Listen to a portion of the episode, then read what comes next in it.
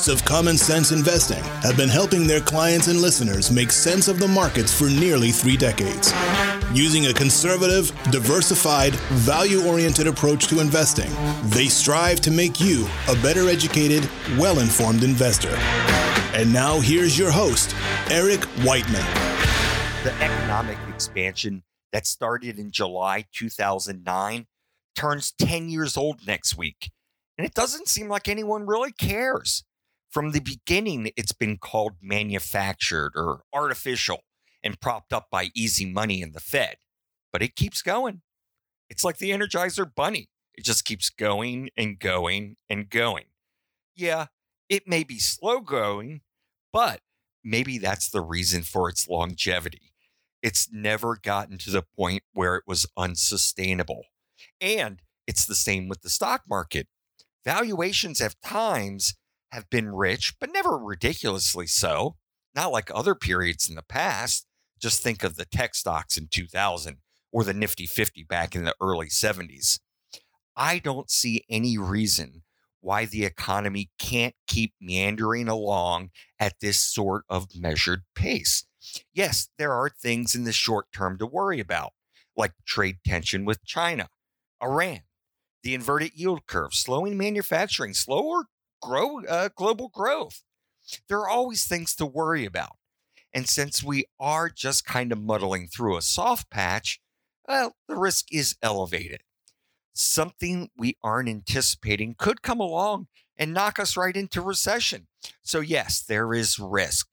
But from what I see, nothing leads me to the conclusion that we're at the end of the cycle.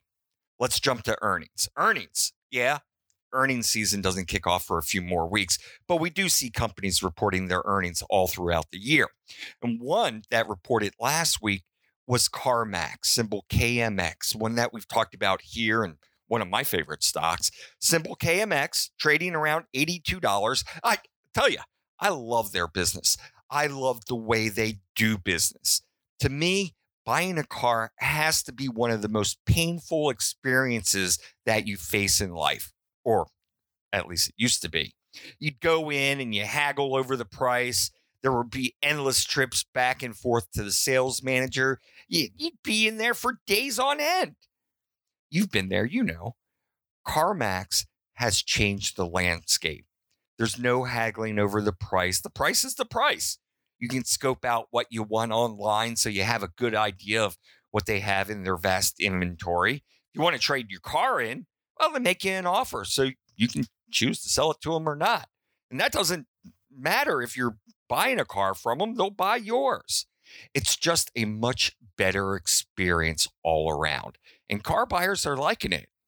Earnings per share came in above expectations they earned $1.59 per share versus the consensus of $1.49.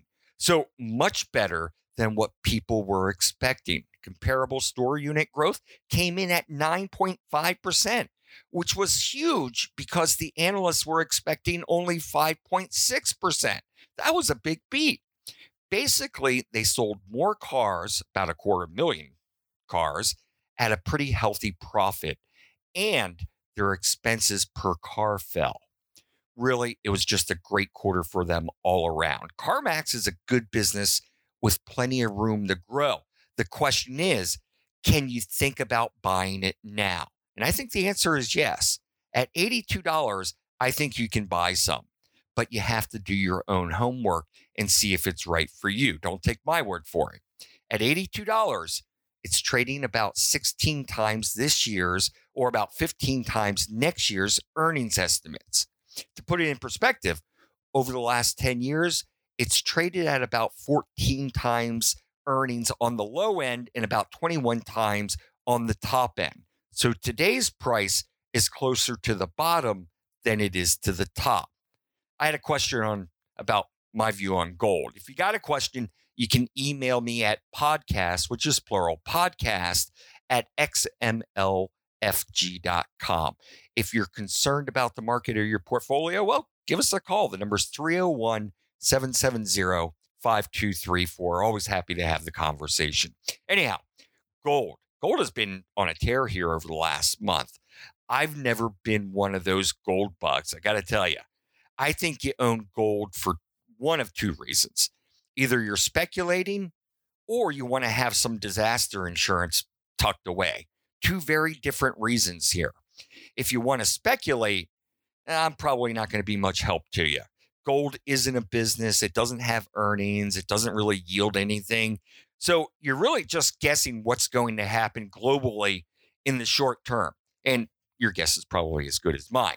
Now, if you want it for your disaster insurance, then yes, I'm not opposed to owning some gold or even silver here for that matter.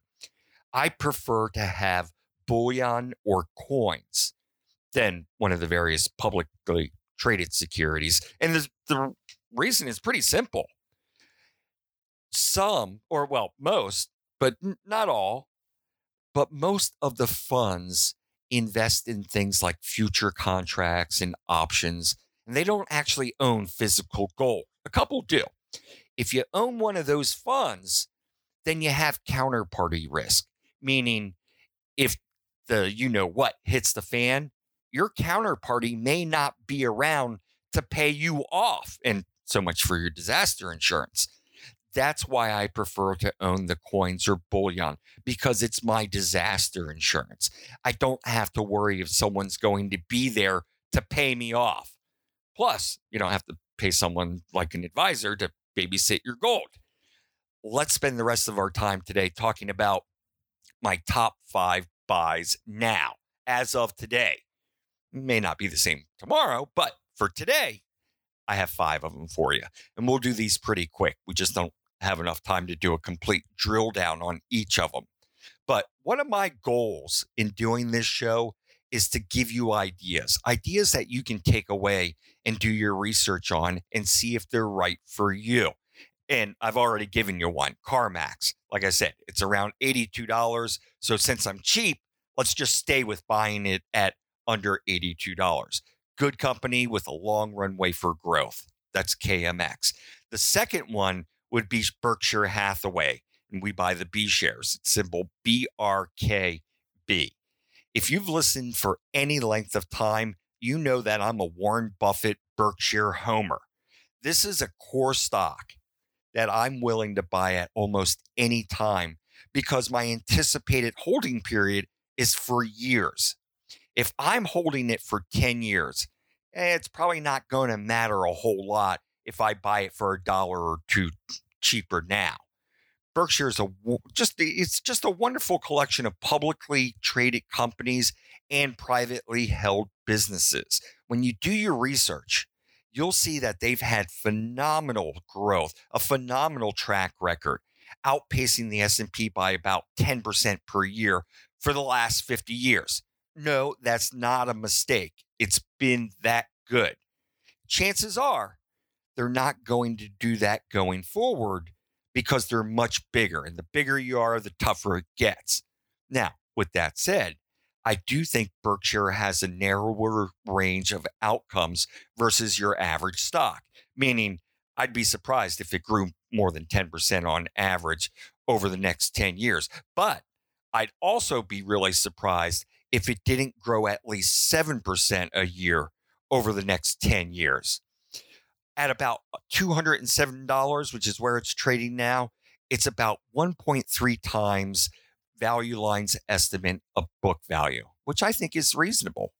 If I was allowed to only, or if I was only allowed to own one stock and one stock only, this would be it for me. AT&T would be third on the list.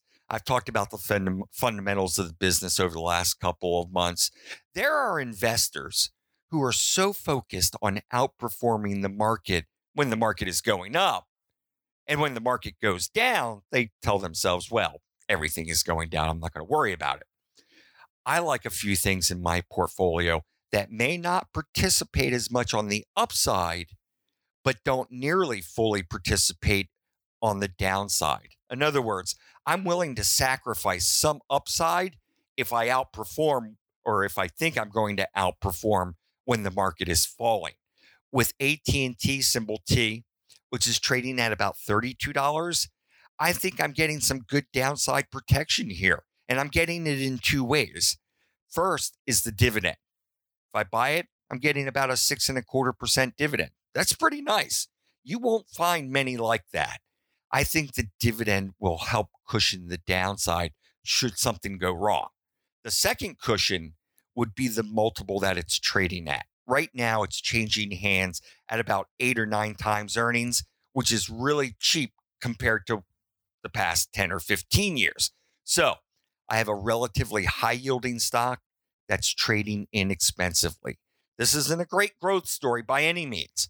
But if I'm getting a 6% dividend and they grow at, say, 4 or 5% a year, you put those two together, and that's a pretty darn good total return. I'll add some here at 32. UNH, United Healthcare, is another one I've talked about here over the last couple of months. You can go back and listen to those shows to get a better feel for the company and the business. But I think this healthcare company is a buy under $250 a share. They have a great balance sheet. Their earnings are relatively predictable, and Value Line gives them a one for safety. That's the highest mark you can get from Value Line. So UNH would be number four on my shopping list. And then the last one on the five to buy list would be Regeneron, symbol R E G N. This is one I've only mentioned on a couple of occasions. I don't think I've ever really gone into it in great detail, but it's a smaller biotech company. And I think you only own this if you already have a high quality drug stock in your portfolio. You just don't own this one on your own. No, no, no, no. You own it alongside a Johnson and Johnson or a Merck, or preferably you have both, because this is a riskier type investment. It's gone from 300 to 400 back down to 300, which is where I think you can buy some of it now. The reason it's come down is because they're forecasting somewhat lower revenues than what was previously anticipated. And most, most of that stems from higher operating costs associated with some clinical trials. Now, with drug stocks and the biotechs, investors are usually going to value you on your pipeline. Today, Regeneron has 20 product candidates at different stages, and five of these 20 are already commercially available. They're just looking to broaden their use. So the pri- pipeline looks promising. They generate a good amount of free cash flow, which I love.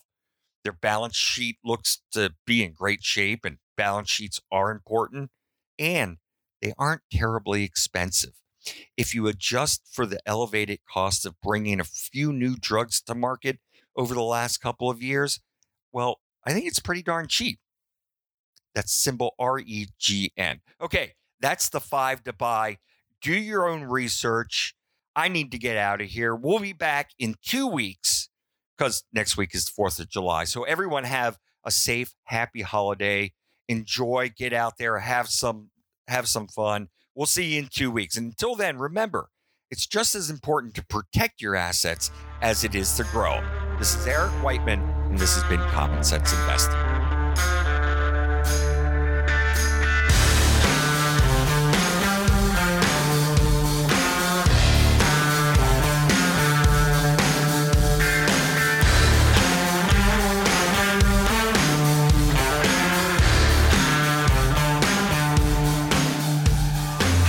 Okay, you've listened to the show. Now it's time for the really good stuff. So listen up. It's the disclosures.